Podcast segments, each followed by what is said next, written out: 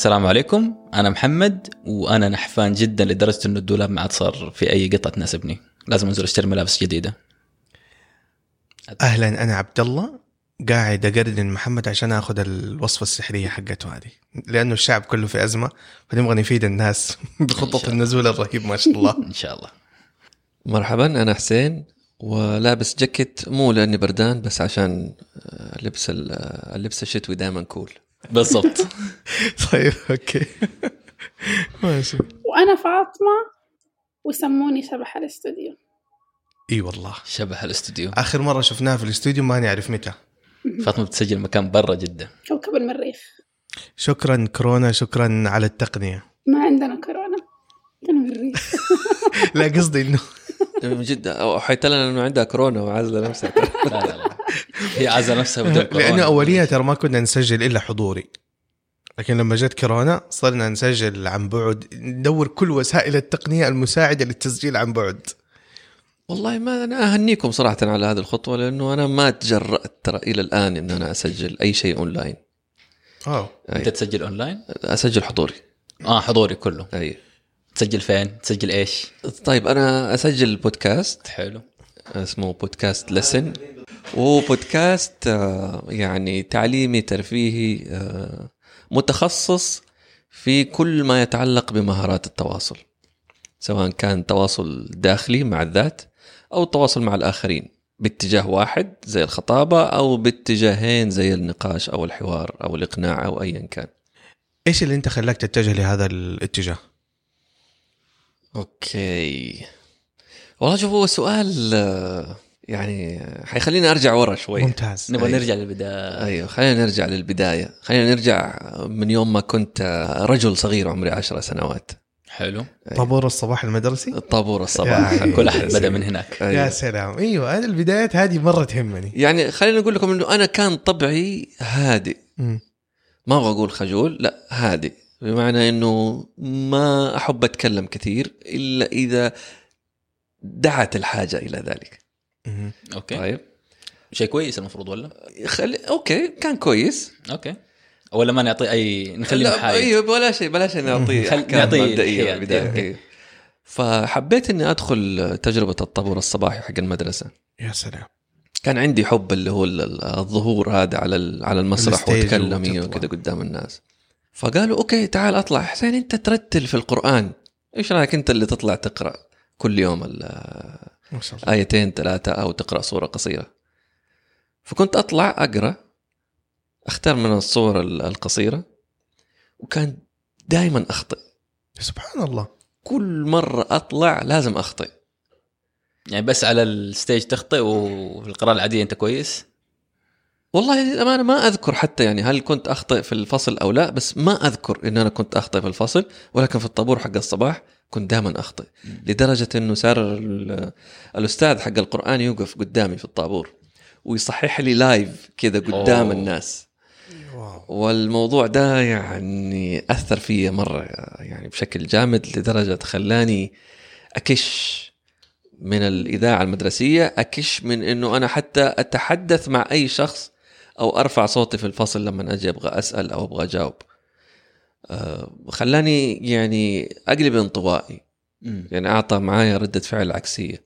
صرت حتى في الفصل ما أجلس في الصفوف الأولى عشان لا ي... لا ينسمع صوتك، لا ينسمع صوتي ولا يسألني الأستاذ، ولا أجلس في الصفوف الأخيرة حتى ما يستهدفني الأستاذ ويقول لي قوم. أشوف واحد كذا أقدر أستتر وراه، أروح في النص كده. في النص في النص كده، عارفه على جنب كده. أيوه محدود. يعني خلاني أدخل في هذا المود حق الانطوائية، حتى لما نجي أبغى أسأل في شيء ماني فاهمه أقول لا بلاشي أسأل، لا يقولوا علي غبي، لا يقولوا علي عبيط، إنه إيش السؤال هذا، سؤال ما له داعي. أيوه. فشوية شوية صار صوتي ما ينسمع، يعني صوتي صار منخفض، نبرة صوتي حتى صارت خلاص مملة باردة هادئة. يمكن يمكن كمان موضوع اللي هو إنه أنا ما كنت أعتني بأسناني كثير، فخلاني كمان أزيد الطين بلة، صرت دائما مقفل فمي دائما مقفل فمي وهذا استمر معايا مرحلة ابتدائي، متوسط، ثانوي، جامعة. أوه. إلى أن دخلت العمل. أوه. وأنا كنت كذا، كنت معروف أنه أنا الشخص اللي ما يتكلم، ما له صوت، فترة طويلة جدا فترة طويلة جدا فلك أن تتخيل قد إيش أثرت في مهارات التواصل عندي. يعني يمكن أهم السنوات اللي الواحد يبني فيها مهارات التواصل أنت كنت فيها هادئ جدا هادئ جدا وحتى يعني الأشخاص اللي أنا أثق فيهم وأتحدث معهم كانوا مرة قليل، ينعدوا فعلا على أصابع، يعني على أصابع اليد الواحدة، يعني إلى هذه الدرجة. إلى بعد الزواج، وبرضه يعني بعد الزواج بفترة يعني كلامي قليل وهدوء. أيوة. بعد الماجستير أو في خلال فترة الماجستير يعني بديت أقرأ في ال في ال في الكتب وكده، موضوع اللي هو المجتمعات حق تطوير المهارات، زي زي الخطابة، عندك التوست ماستر وعندك شيء زي كده. أوكي، موضوع انترستينج شوية، خلينا نروح أشوف. أنا يعني عندي الحب لذا الموضوع كده، بس إنه حب اطلاع، ولكن في هاجس داخلي. أيوة، ولكن أنا يعني افتقرني كثير، فقلت خلينا نروح أجرب. سألت عن موضوع الأندية دي حقت الخطابة أو ما يعرف بالتوست ماستر، ولقيت إنه الشركة اللي أنا كنت شغال فيها فيها أوه. فيها نادي عربي وفيها نادي إنجليزي. يعني الشركة نفسها بتنظم النادي هذا؟ أيوة. ولا في شخص في الشركة منظم؟ لا، الشركة نفسها راعي لناديين. راعي أوه. بمعنى إنه إنه أنت موظف الشركة، تعال أنا أوفر لك مكان، أنا أدفع لك رسوم الاشتراك، أنا أوفر لك اللي هو التغذية اللي تستخدمها في وقت اللقاء، بس تعال طور نفسك. أحسن شركة هذا. قلت والله شيء جيد، خلينا نروح نشوف. من هذا المنبر تحية لهذه الشركة صراحة، لأنها أخرجت هذا الإبداع. والله أنا أنا كمان صراحة يعني لو أقدر أصل للشخص المسؤول ده اللي جاب الأندية دي وأقول له يا أخي شكرا لك، أنت فعلا ترى غيرت حياتي للأفضل. المهم حضرت معهم أول لقاء، وشفتهم كيف هم واقفين ويتكلموا بكل جرأة وبكل شجاعة وصوت عالي، أسلوب في الإقناع، في الترتيب، في المحتوى اللي بيتكلم. هذا كان جزء من اللقاء. بعد كده جزء ثاني، الناس بتطلع وبتنسأل سؤال كده مفاجئ، وبيكون عنده الجرأة وعنده الشجاعة إنه هو يجاوب، وجوابه يكون كويس، يعني يبيض الوش يبيض الوش. والفقرة الثالثة كانت إنه الشخص اللي طلع في الأول واتكلم وأنا كنت منبهر فيه، لا بيطلع شخص أفضل منه وبيقيمه، يقيمه، يسأله مظبوط، يقيمه، يقول له أنت قلت كذا وكان الأفضل إنك تقول بالطريقة دي، الجزئية هذه ما أجد فيها بشكل كبير، أنت لو فعلت هنا كانت تكون كمان وعندك أفضل. لازمة في الكلام، وعندك آه لازمة في الكلام، هذه كيف اكتشفوها والله. أيوة. وعندك اللي هي يسموها الكلمات ملء الفراغ، زي الآ آه. والأم، التلكؤات التلكؤات آه. فأنا قلت أوف يا رجل، يعني الأولاني اللي أنا كنت منبهر فيه هذا طلع طلع عيوب الدنيا فيه وطلع عيوب الدنيا فيه واللي سئل فجأة ما ارتبك وقدر في ثواني يرتب كلامه ويتكلم لمدة دقيقتين كاملة، والبعض حتى كان يعني أكثر من دقيقتين بيتكلم. واو، أنا انبهرت وصدمت لدرجة إنه إنه قررت إنه أنا ممكن تنسحب أنسحب. أوه. يعني تجربة كانت. هل طلعت في أول تجربة؟ في أول مرة حضرت؟ لا، ما استدعوك. أنا حاولوا يستدعوني على المسرح ولكني أصريت إنه إنه لا، لسه تبغى تشوف بس. أبغى أشوف بس، وأنا لسه لسه كانت تجربة ثقيلة بالنسبة لواحد قضى فترة مرة طويلة وهو يبتعد عن هذه الأمور. صحيح. وفجأة يتم استدعاه في المنصة وقدامه عالم ما ترحم. يعني التجربة صدمتني في البداية، فقلت أوكي ربما يعني مش هذا، أنا تسرعت شوية أيه. في القرار ولا إيه يا جماعة؟ المهم هم لقاءاتهم أسبوعي وأسبوع لا. أيوه. خلال الأسبوعين هذه أنا قعدت يعني أتشاور مع نفسي، هل هتأخذ الموضوع حق التغيير جد؟ واو. وحتشتغل على نفسك وح يعني تكسر هذه الرهبة اللي عندك، ولا حتستسلم وحتفضل زي ما أنت؟ يعني كان عندك وعي داخلي إنه اللي كنت بتسويه مثلا ما كان هو أفضل شيء بتسويه, كان الأفضل إنه تقوم تتكلم, لأنه في ناس مقتنعين فعلا يقول لك لا أنا بالنسبة لي الهدوء هو أفضل حاجة, أنا ما ما ينفع إني أقوم أتكلم. و... صحيح. ويعني خلال الفترة دي أنا قعدت أسترجع المواقف اللي بسبب خلينا نقول عدم طلاقتي في الحديث م. راحت علي فرص كثير. يا سلام. أوكي. بسبب عدم ترتيبي للكلام اللي أنا أبغى أقوله وما حضرت نفسي كويس, دخلت نفسي في متاهات وورطت نفسي في أشياء. يعني كان عندك الوعي إنه لا إنه لازم الواحد يتكلم كويس. أيوة. ولازم الواحد. أوكي. لا لازم أنا أبدأ يعني أغير من نفسي, لازم أطور من نفسي. فقبل اللقاء الثاني أنا كلمت الشخص المسؤول حق النادي, قلت له أنا أبغى أبغى أجي مرة ثانية, ولكن المرة هذه أنا أبغى أرمي نفسي في البحر. يا سلام. إيش ممكن أسوي؟ إيش ممكن أطلع أتكلم؟ قالوا طيب ممتاز, نبغاك تثبت لنا جديتك إنك أنت تبغى تكمل معانا وتطلع تتكلم فيها كخطبة معدة من أربع إلى ستة دقائق تتكلم فيها عن نفسك. كتير يا للهول. ست دقائق. ترى ترى الناس اللي ما بيتكلم, بس عشان تلاحظوا إذا ما أنت المتحدث ترى تحس الوقت قصير, بس إذا كنت أنت المتحدث ترى ست دقائق مرة وقت طويل, مرة جدا طويل. ما تعرف إيش تقول فيه. يعني, يعني الدقيقة تحسها ساعة كده مرة. يعني لو جينا نبغى نفرغها مثلا على ملف وورد, يعني هذا نتكلم عن خمسة صفحات تقريبا. تقريبا فعلا. وحتى موضوع انك انت تتكلم عن نفسك, ايش في اساسا اتكلم فيه عن نفسي؟ اتكلم عن ايش بالضبط؟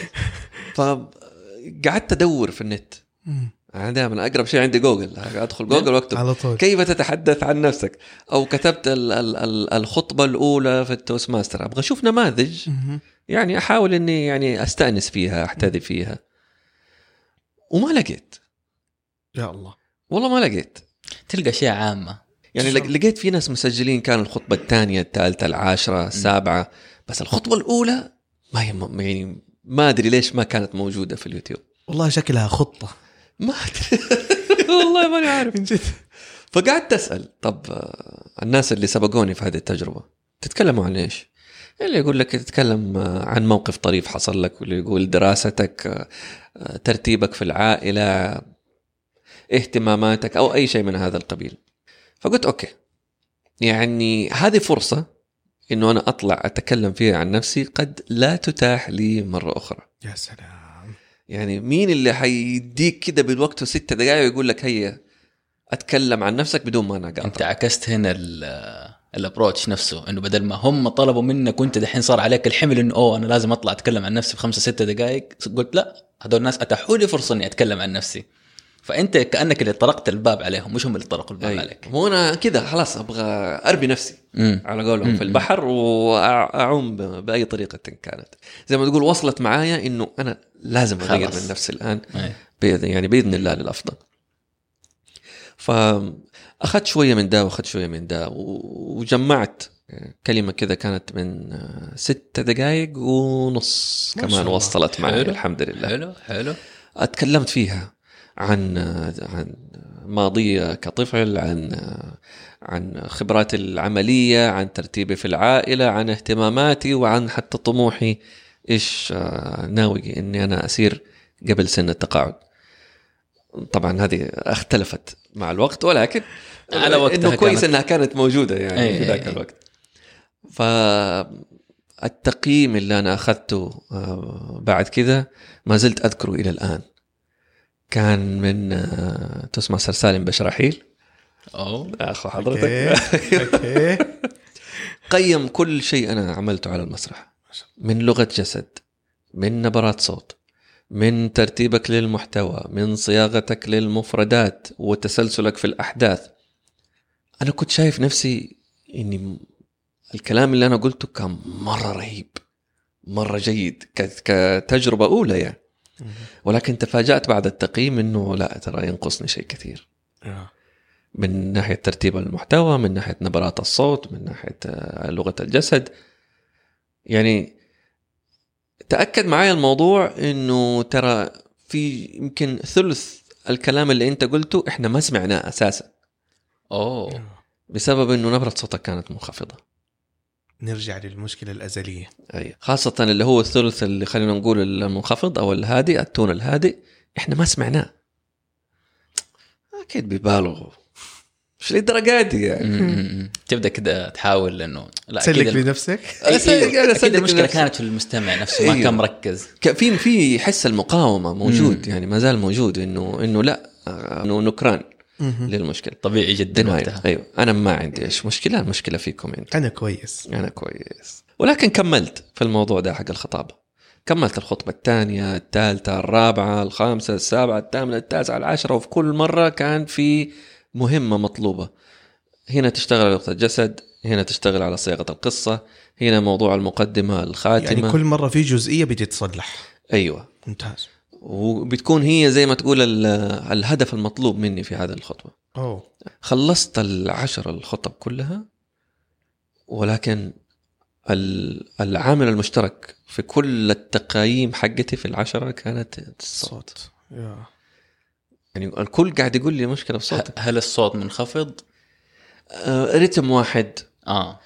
منخفض، ما في تلوين، يعني الكلام اللي انت بتقوله حسين مرة ممتاز ومرة كويس وجالس تحسن و... ولكن يعني ما بيصل، ما بيعطي التأثير المطلوب, المطلوب. بسبب انه انت ما بتوظف نبرة صوتك بالشكل الصحيح. يعني نبرة الصوت كانت اللي يسموها المونوتون أو العادي كده الاعتيادي المستقيمة اللي طول الوقت تتكلم بنفس النبرة بهذه الطريقة. سلام. فأنت الآن تسمعني لكن أنا كنت أشعر إنه إنه حديثي وقصصي مملة لما أجي أحكي الناس. م- المهم بعد المستوى الأول هذا شاركت في أول مسابقة خطابية، كانت المنطقة دي تضم من أربعة إلى خمسة نوادي. م- وانا دحين داخل انه انا في ال... هتمثل النادي حقك في المنطقه، همثل النادي حقي انا في النادي حقي، انا احسن واحد كلهم يقولوا كلامي رهيب وجيد وممتاز. أيوة. دخلت اول مسابقه، هذا كان في ألفين وسبعة عشر او ألفين وثمانية عشر ما اذكر بالضبط، وتفاجأت انه انا اخذت المركز الثالث، واحنا كنا ثلاثه اساسا. ما شاء الله شكرا. لا لا أخذت الأخير أخذت الأخير.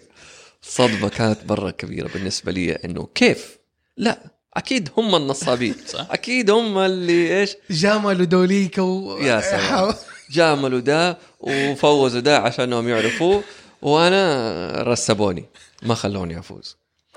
وقلت إنه خلاص هذا بيرجع يأكد لي إنه أنا المفروض أوقف موضوع الخطابة ده. أيوه أروح أشوف لي شيء تاني، أنا قاعد أضيع وقت على هذا السيرة. ما جاتك لحظة وأنت ما بين أول خطبة ألقيتها إلى آخر واحدة العاشرة وبعد كده كملت أنت، ما في أي لحظة جاتك قلت في نفسك إنه لا خلاص إلى هنا كفاية أنا الآن ما عاد أحتاج؟ وكم المدة كانت يعني كنت في الدورة؟ طيب العشرة هذه أنا خلصتها تقريبا في عشرة شهور.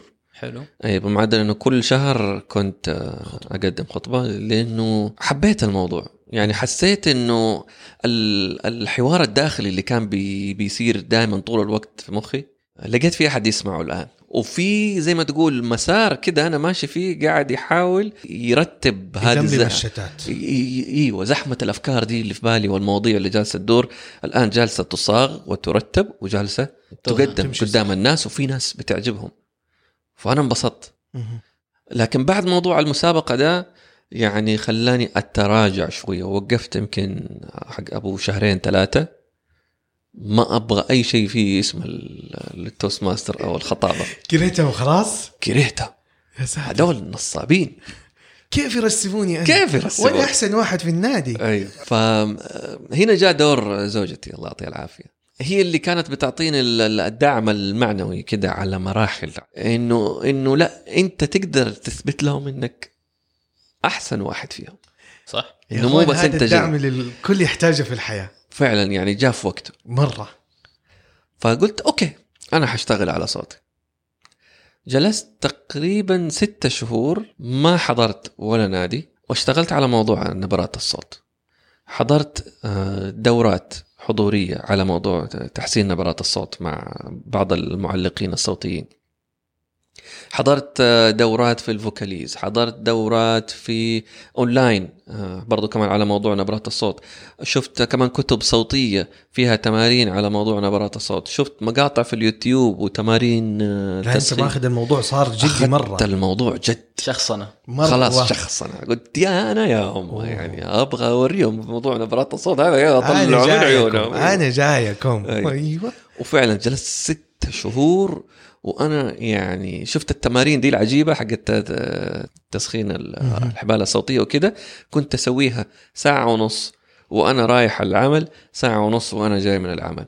يا الله. أيوة وحتى في البيت يعني لدرجة أنه حتى أطفالي صاروا يرددوها معايا. ترى الموضوع مرة صعب، ما أدري عشان الناس يعرفوا ولا لا، التمارين الحبالة الصوتية هذه متعبة والله، متعبة يا شيخ، متعبة بشكل مو طبيعي. أنت بتقول ساعة ونص، ترى هذا إهلاك يا جماعة. يعني خلينا أقول لك إيه، إنه إنه في الأيام الأولى كان أخلص التمرين من هنا أدخل العمل ما أقدر أتكلم، إني خلاص راح راح كله آلام. أي ما في ما في شيء. أجلس أحيانا يومين ثلاثة أحس بألم ألم في حلقي، ولكن قلت يعني أوكي في سبيل إنه إنه أنا أحل المشكلة اللي عندي هذه أنا مستعد.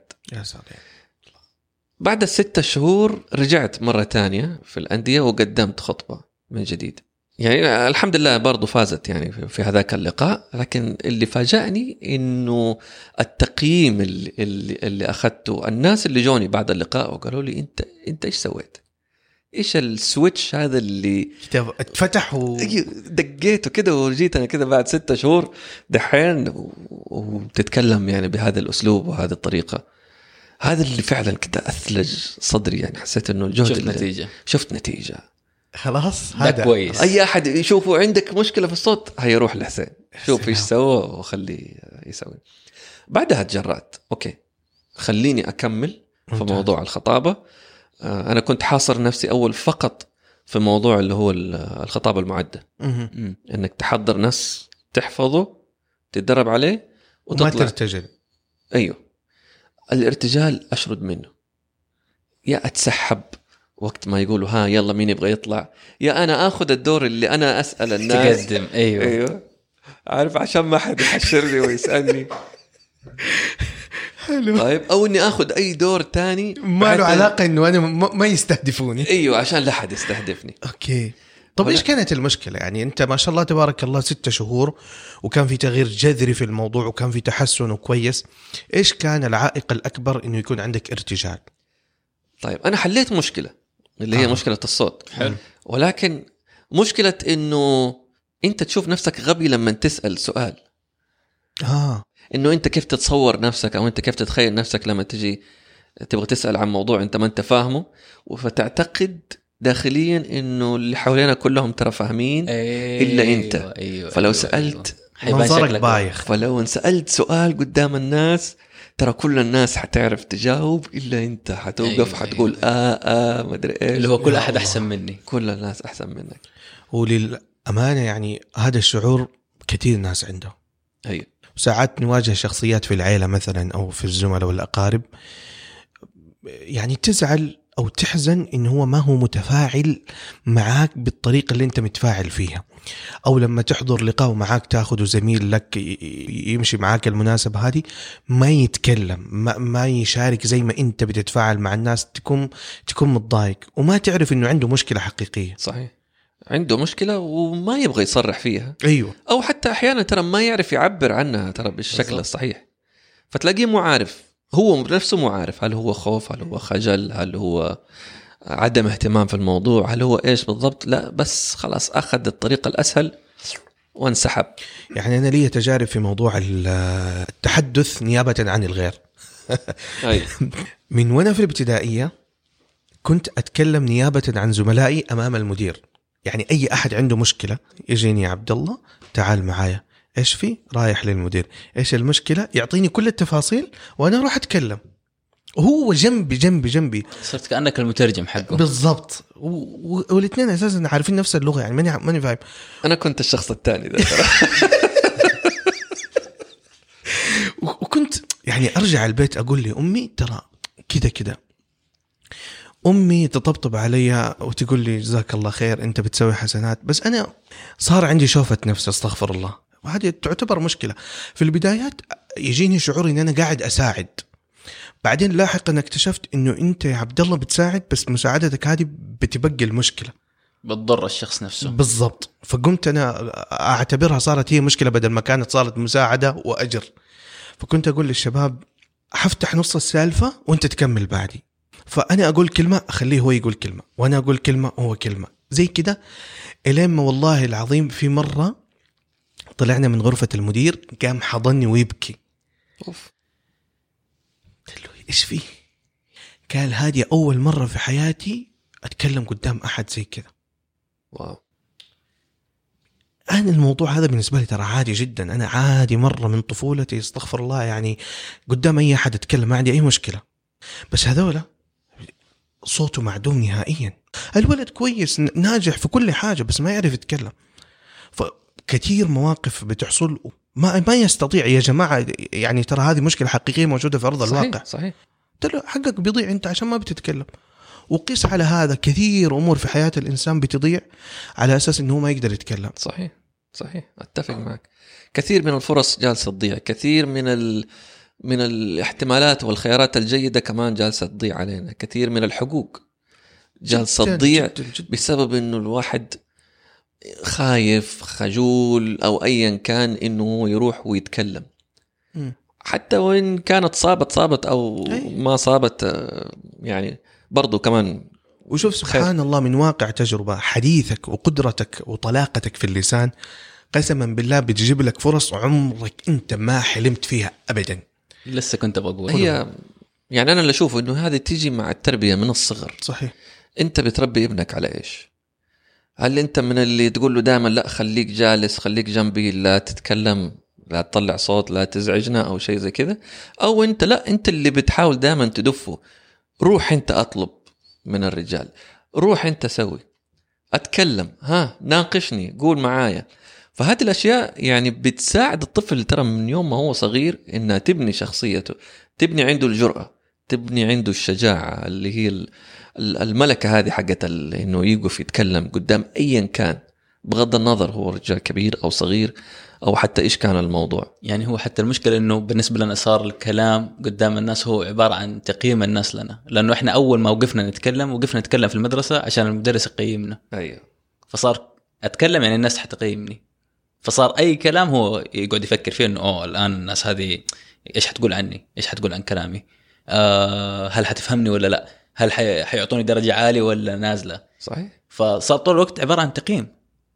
صحيح. أه بس على جانب آخر، هو لو كان الموضوع إنه الخوف من الحديث أمام الناس ما هو ناتج عن مشكلة فعلية، زي مثلا تجربة الضيف كانت فعليا في مشكلة أدت إنه يصير كذا، مو مثلا إنه أهله ما ربوه إنه يكون عنده الثقة أو هو من نفسه يكون خايف بس الناس إيش بيقولوا عليه، لكن لا مجرد موقف شيء فعليا. أي بالضبط. جاب له زي زي التراما، خلاه ما هو قادر يتكلم لأنه يفكر بالشيء اللي حصل معاه أول، هو إنه كل مرة يطلع كان يغلط وكان في أحد يصحح له وكان يحس بالإحراج من هذا الموضوع. تجربتي مرة تشبه هذا الموضوع، بس إني أول ما أول ما جيت السعودية كان عندي مشكلة في في اللهجة. كنت كل ما أتكلم الناس ما كانت تركز على كلامي، كانت تركز على إن لهجتي غير لهجتهم. وكان فعلا يعني ناس كانت تضحك علي، فصرت أقلل كلامي عشان ماني عارفة، ما قدرت أتبنى اللهجة المكاوية أو السعودية بسرعة، فكان صعب إني أتكلم بنفس لهجتكم. وغير كده كان كثير حتى بعدين لما خلاص صرت أتكلم باللهجة طبيعي صار كمان يعلقوا على صوتي، صوت كأنه صوت أطفال أو حتى يعني أشياء تعليقات معينة، فصرت يصير الشخص واعي بأشياء مفروض إنها تكون عادي بالنسبة له. فأحس لو ما كان في مشكلة أساسية زي كده، يعني ما حصل شيء خلى الشخص يتأزم من الموضوع، سهل إنه يتعدى. لكن لو في مشكلة لازم الشخص يقول أول إيوة أنا عندي مشكلة وإيوة لازم أحلها، مع إنه أنا يمكن أنا العكس تماما. يعني أنا من الناس اللي أهلي يحاولوا كانوا إنه يدفوني أبغى أتكلم خلاص أطلع أتكلم ولا هذا، أنا نفسي كنت من جوايا بدون أي موقف ما أحب أطلع أتكلم، ما أقدر أطلع أتكلم. شوفوا دحين مسوي بودكاستات وسجل. أنا حجيك أنا حجيك دقيقة أنا حجيك حجيك حرجع لك. بس فعلا من أول ابتدائي لما مدرس يسألني إنه أطلع مثلا أسمع الصورة الفلانية ولا أقرأ من هذا ما أعرف أق... لا لما أقرأ من الكتاب ما عندي مشكلة، لكن لما أتكلم وأواجه أحد عين بعين وأقعد أتكلم معه أنا ما أقدر.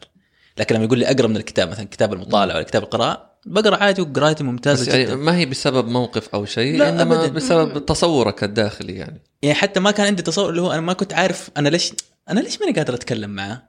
أوه. متى استوعبتها أكتر؟ سنة رابعة ابتدائي، كان عمري تسعة عشر سنين، لما واحد من زملائي في الفصل قال محمد أنت ليش كل ما تكلم مدرس وجهك يحمر وما تعرف تتكلم وتتوتر وما أدري إيش؟ أوه هذا فضحك مزبوط. يعني كل هذا ك... يعني كلام بيني وبينه، لكن قلت له من جد كده بيصير وجهي بيحمر. ايوه فاستوعبت وقتها انه ايوه صح، انا ملاحظ انه انا ماني قادر اتكلم مع المدرسين. سبحان الله. فالين ما استوعبت انه لا، مش كل المدرسين، المدرسين اللي انا باخذ بعطي معاهم عموما في اريحيه في الكلام معاهم فاقدر اخذ واعطي، لكن مدرسين جدد، مدرسين مثلا انا ما احبهم، هم اللي انا ما اقدر اتكلم معاهم. اي مشيت معايا هذه مشكله يمكن الين الجامعه، وما اتكلم كثير. لكن في الجامعه آه كان عندي بريزنتيشن مرة ثقيل، يعني بريزنتيشن بنص ساعة وإحنا على فريق ستة أشخاص أو خمسة أشخاص كنا. الله. اتدربت على البريزنتيشن هذا فوق ما تتخيل، يمكن أسبوعين يوميا ساعتين ثلاثة على الفقرة حقتي هذه بس. وكانت فقرة سهلة جدا لأنه أنا سويت الشغل حق أربع شهور وأنا اللي كتبت هذا، وعلى موضوع جدا أحبه.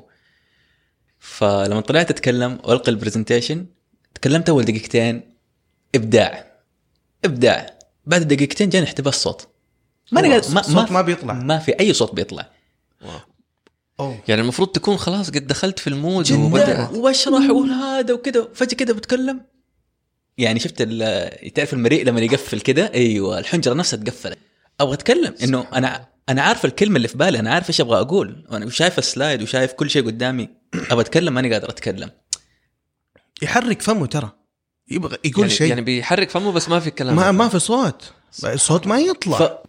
قلت لهم one second، التفت يسار، أخذت نفس نفسين ثلاثة، رجعت كملت البرزنتيشن عادي جدا، ما كان نفس المستوى الأول دقيقتين.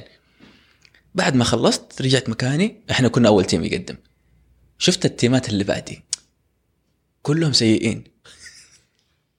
ولما جانا التقييم أنا كنت من يعني فريقنا كان أحسن تقييم وأنا كنت ثاني أحسن واحد في فريقي، فقلت أوكي أنا معك. الربشة اللي صارت قدام الجميع فوق ستين طالب والدكتورة، وكان في أحد كنت أبغاه يحضر وجاء حضر معايا، إلى أن أخذت تقييم جدا ممتاز ما شاء الله.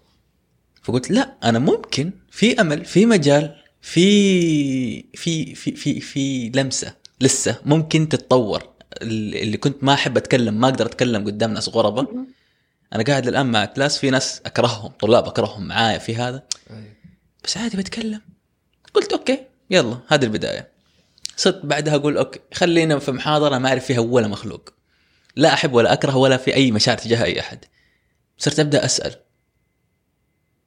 اكتشفت إنه أسئلتي ما هي غبية زي ما كان بيقول عبد الله، اللي هو إنه أو تبى تسأل أو أنت قلت إنه تسأل تحس إنه سؤالك غبي، لا بس تكتشف إنه لا ترى أسأل كتير. أمم that's a good question that's a great question. لا تكتشف انه مو بس انت اللي كنت بتفكر فيه، يجيك احد ثاني يقول اوه صح انا حتى كنت بسال بس كنت خايف. تبدا تبدا يطلعوا الناس اللي زي مؤيدين للسؤال. واحيانا حتى الدكتور يقول لي تصدق هذه النقطه كان المفروض اشرحها، انا ما اعرف ليه دحين ليش ما هذا، وصح كويس انك سالتني. بديت اخذ شويه ثقه في نفسي. لين رجعت السعوديه قعدت اول سنه في البيت طبعا زي ما كل ما قلتها في ألف حلقه سابقه، الى ما جت خيره قالت لي تعال على الزبده. فجيت أول حلقة. فاطمة كيف كانت أول حلقة؟ محمد أوكي. المهم كان مخلص علب البنديل كلها. أنا كنت جالس مكاني. هذيك كان مع اللي كنت مع خالتك. مع عمتي يس. مع عمتك يس. أنت تقريبا كنت صامت في الحلقة. يس. ماني قادر أتكلم. ليه طالع؟ ما أسوي شيء. قاعد ورا المايك هنا أبغى أتكلم ماني قادر. طب إيش أقول؟ طب إيش ما أقول؟ قلت خلاص طالما في هم يتكلموا ثلاثة قدامي. أنا أسوي. صح. إيوه. ما في داعي أتكلم. أي أي ما في داعي أتكلم. تاني حلقة كانت مع عبد الله آه مع الدكتور علي زائري لو تتذكرها. ثالث حلقة، رابع حلقة، لا تصدقون والله في يجي مني شوية، ما في ما في بأس، عارف في فاطمة تعدل بعدين حتشيل كل التأتآت كل المشاكل الصوت ولا مم. كلمات خارج النص ولا هذا، مرة على مرة. بعد كده لين ما جاء يمكن الموقف الصعب وقتها في لحظتها كان عادي جدا.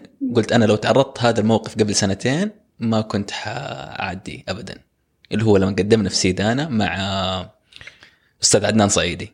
أوه يس كانت من أجمل الحلقات صراحة جدا. جدا ممتازة. كانت حلقة لايف على طول هي. وقدامنا دكاترة جامعات، قدامنا إعلاميين لهم سنين في الإعلام، فيعني شفت اللي هم عارفين كل شيء أنت قاعد بتسويه، فأي يعني خبزينك. هم هم دول الشغل بالنسبة لهم يعني حياتهم روتين روتين. إيه. كلهم متخصصين إذاعة. أوه كمان يس يس يس كلهم مذيعين راديو متخصصين كلهم. وقدمته كذا قدامهم عادي، وأنا وفاطمة قاعدين قدامهم. ومين كان موجود وقتها؟ أبوي. ف... أنا جنب أبوه وهو كان جنب أبوي، فاللي ما في بأي مجال للغلط. لكن مرة كده في وسط هذا قلت لهم ثواني، أخذت لحظة صمت كده خمسة ثواني عشر ثواني ورجعت كملت عادي. قلت أنا لو ما كنت قدمت العشرين ثلاثين حلقة اللي قبلها ما كنت حأدي الموقف هذا. كان ممكن أقوم يعني كان ممكن أقوم من الكرسي وأخرج، أنا ما حقدر أكمل الحلقة دي. بس وقفت ليش؟ ما فهمت يعني. جاتني فكرتين مع بعض، ماني عارف أطرح أي فكرة فيهم، فكده آه صارت لخبطة في إيه إيه صارت لخبطة في دماغي كده إنه وقتها طب لا ما ينفع أقول كده، لا هذا أحسن، هذا أقدم، هذا أخر. فرجعت سألت السؤال الصح وتكلمت وكملنا الحوار، وكان الضيف جدا متفهم وكمل معنا الحلقة بشكل طبيعي جدا. بالعكس حتى بعد الحلقة مدحني أنا وفاطمة وقال إنه شغلكم كويس، شغلكم ممتاز وهذا. فقلت مم. أنا نجحت قدام لجنة التحكيم اللي مكونة من خمسين شخص قدامي كلهم مذيعين كبار. إذن في مجال، في يعني في أمل يجي مني إنه ممكن نقدم حلقات أكثر من كده. بس أنت ذكرت نقطة ترى مرة مهمة ورجعت أكدتها كمان مرة تانية في القصة الثانية. في القصة الأولى حقت ال البرزنتيشن حق أيه. الجامعة ذكرت أنك أنت تدربت عليه مرة كثير جدا أيه.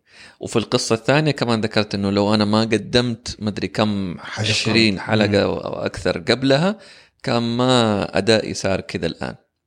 نفس الشيء ترى ينطبق على ال على ال على زملائك مثلا أيه. في المدرسة أيه. أنت مارست الشيء ذاك قبلهم كثير أيه. هم ما مارسوا أبدا، فهذا اللي أعطاك الميزة الإضافية، هذا الأدفانتج اللي عندك ما هو عند غيرك.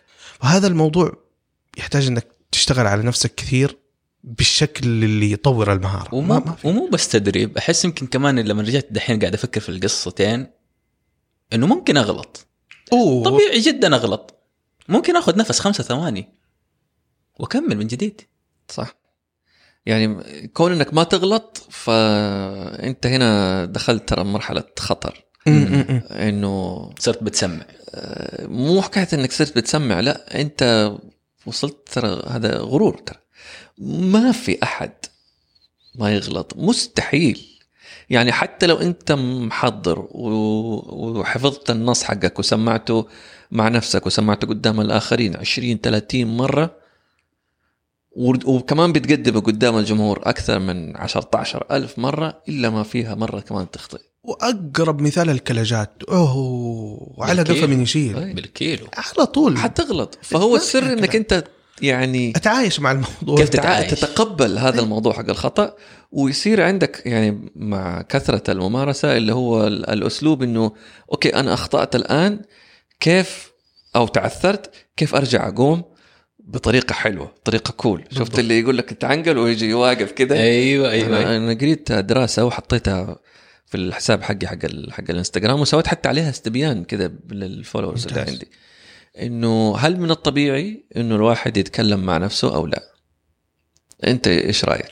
اوه هذا هذا الشيء الوحيد اللي لازم يسويه كلنا، يعني طبيعي طبيعي. وبالعكس اللي ما يتكلم مع نفسه والله العظيم يعني هو في عالم أو ما وصل للعالم الحقيقي لذاته. طيب محمد إيش رأيك أنت؟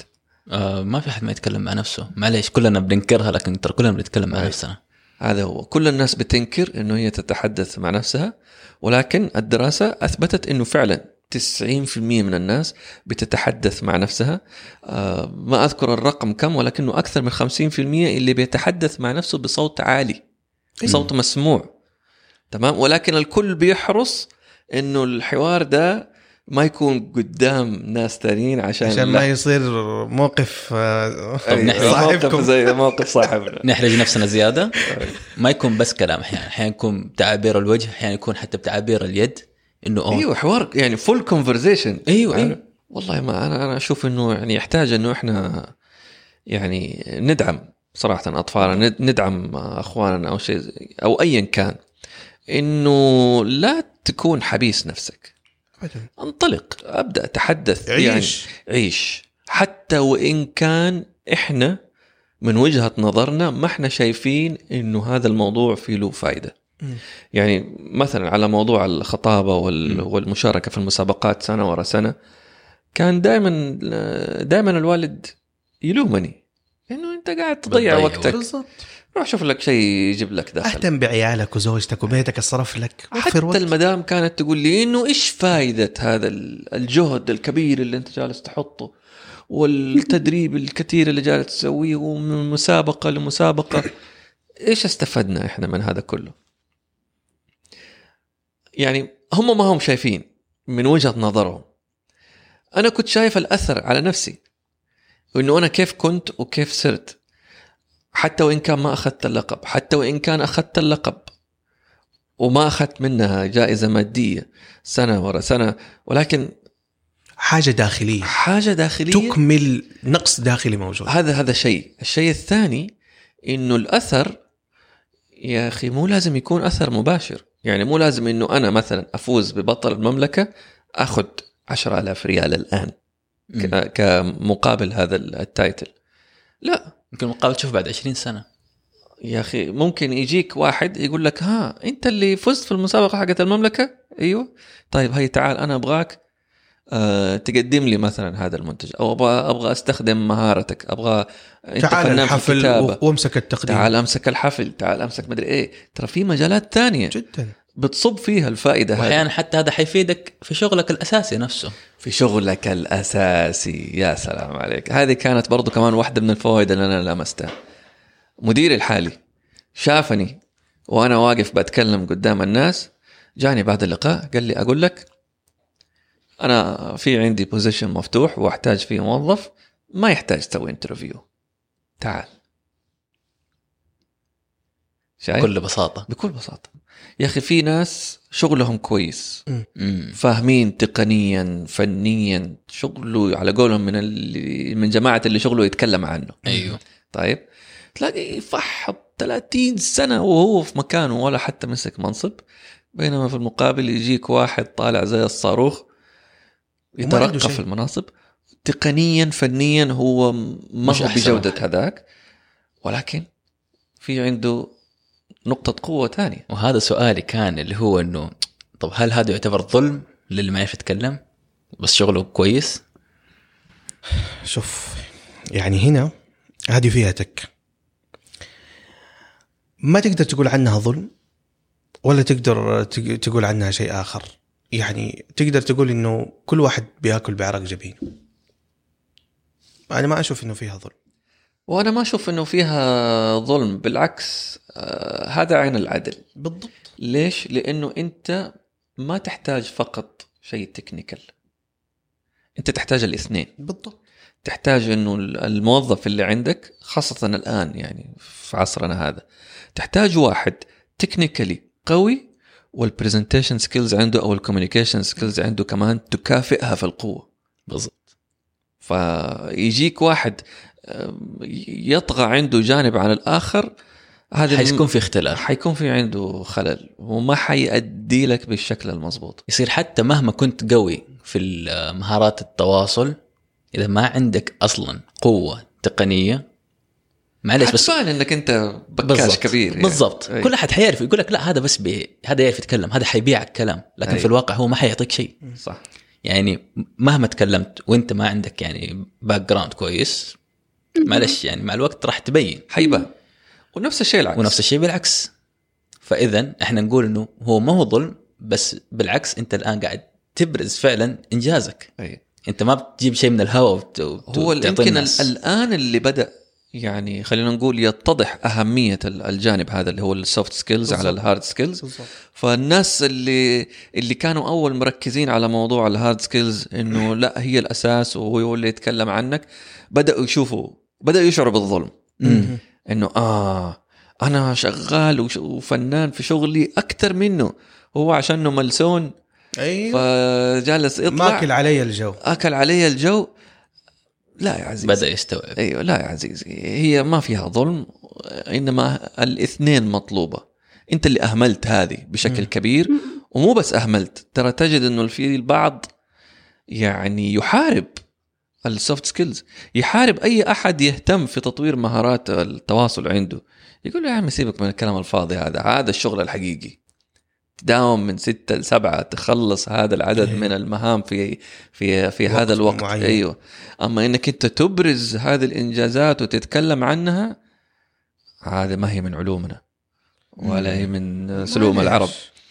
وبالعكس ترى هذا الموضوع ترى هذا ظلم الشخص لنفسه، هذا هذا ظلم الشخص لنفسه وفرض هذا الموضوع حتى على الآخرين. أقرب مثال في التاريخ القديم، في التاريخ القديم آآ آآ سوق عكاظ، الشعراء اللي كانوا يطلعوا، أنا عندي يقين إنه في شعراء أقوى منهم وفحولتهم أقوى في الشعر من اللي يطلعوا على المنصة. الفارق بين هذا وهذا إنه هذا صوته واصل ويقدم، هذاك ما يستطيع. صح، ما يستطيع. كثير كثير الآن العالم الحاضر اللي عندنا كثير من ال ال الكتاب كتاباته جدا رهيبة قوية بالمرة، لكن ما عنده مهارة إنه يطلع في مقابلة يتكلم. مؤلفاته تشوفها الصلاة على النبي على قوله ما تخرش المية، بس خليه يتكلم يا حبيبي، يتهرب أبدا ما يستطيع. أو تلاقي حتى الشاعر يروح يستأجر له واحد يلقي قصائده، أنت تعال ألقي قصائدي. صح, صح. فيعني ليش الواحد يضطر إنه يصل إلى هذا المرحلة؟ خاصة, خاصة في المجالات أو المهن اللي مهارات التواصل وقدرة الإقناع والعرض أساس. مثلا عندنا في مجالنا القانوني، إذا أنت ما قدرت تتكلم قدام القاضي مزبوط، قضيتك الكسبانة مية في المية تنقلب عليك مية في المية. تنقلب عليك، صحيح. أنسى أنسى إنك أنت تتوقع إنك تكسب القضية وإنت أساسا ما عرضت قضيتك مزبوط. شوف، أنا أنا ما أحب أحصرها إنه بعض المهن تحتاج إنه الواحد يطور مهاراته والبعض الآخر صحيح. لا. أنا وجهة نظري، انت انسان، انت عندك لسان، فبالتالي انت تحتاج انك انت تطور مهاراتك في التواصل. صحيح. سواء مهما يعني خلينا نقول مهما كان دورك في هذه الحياة، انت موظف، انت مدير، انت طالب، انت استاذ، انت اب، انت ام، انت حتى طفل في البيت، فانت تحتاج انك انت تطور مهاراتك في التواصل. ينفع نقول انه صوتك هو سلاحك الاول لانك تحصل على كل شيء؟ ترى رسالة ممكن يعني تصل بطرق أخرى غير الصوت. ممكن بتعبير وجهك تصل، ممكن بلغة جسدك تصل، ممكن بكتابتك، ممكن بالصورة أو الفيديو اللي أنت تسويه. فيعني مجالات إيصال الرسالة كثير ومتشعب. ممكن نعممها نعممها ونقول مهارات التواصل بشكل عام. إيه، مهارات التواصل بشكل يعني بشكل عام. ولكن يعني موضوع إنه إنه الصوت أو أو الكتابة أو الكلام، الترتيب حقه مثلاً، التواصل اللي هو البشري اللي اللي يكون يعني face to face، إيوه، هذا اللي بيركز على هذه الجزئية بشكل كبير، إنه قد نبرة الصوت الخاطئة توصل رسالة مختلفة. قد تعابير وجهك أثناء إلقائك يعني برضو كمان توصل لي رسالة غير اللي أنت جالس تقولها بطريقة كلامك. اختيارك للمفردات كيف، صح. ترى ممكن ممكن يأثر وممكن يكون له تأثير عكسي عليك. هذه أنا ممكن لاحظتها الآن لما بديت أمارس شوية مهام العلاقات العامة. أوف، كلمة واحدة تفرق، كلمة واحدة تفرق. والله المتعة في هذا القسم، العلاقات العامة وخدمة العملاء، يا سلام، المنبع للتدرب على دي الأشياء. صحيح، تفضل. صحيح، يعني اختيارك للمفردة، طريقة ترتيبك للجملة، التشكيل حق الجملة، ترى ممكن بالضبط. يفرق في المعنى شيء مرة كثير. كيف البداية، كيف تدخل معاه، كيف ت... يعني كيف تمهد له الرسالة، كيف تعطيه الرسالة، كيف تقفل الرسالة. صحيح. ف... ترتيبك لحروف الجر بيعمل فارق معك، يصنع فارق كبير. صح. يعني حتى نفس يعني ممكن جملة مثلا تقول فيها آه ما أعرف، خلينا نجيب مثال، الوفير، الكثير، هذا نفس ترتيب الوفير قبل الكثير ولا الكثير قبل الوفير، عارف؟ هذه ممكن الترتيب تفرق معاك، تفرق تفرق كثير. يعني ما ينفع تقول واحد ثلاثة اثنين، لازم تقول واحد اثنين ثلاثة أو ثلاثة اثنين واحد، يكون لها هذه معناها مختلف، واحد اثنين ثلاثة عن ثلاثة اثنين واحد. صحيح. لكن ممكن يعني هذه توصل معنا وهذه توصل معنا، لكن لما تقول واحد ثلاثة اثنين ولا اثنين ثلاثة واحد كده بتلخبط الرسالة اللي قدامك، بيقول هذا الشيء يبغى يوصل لي. أيوه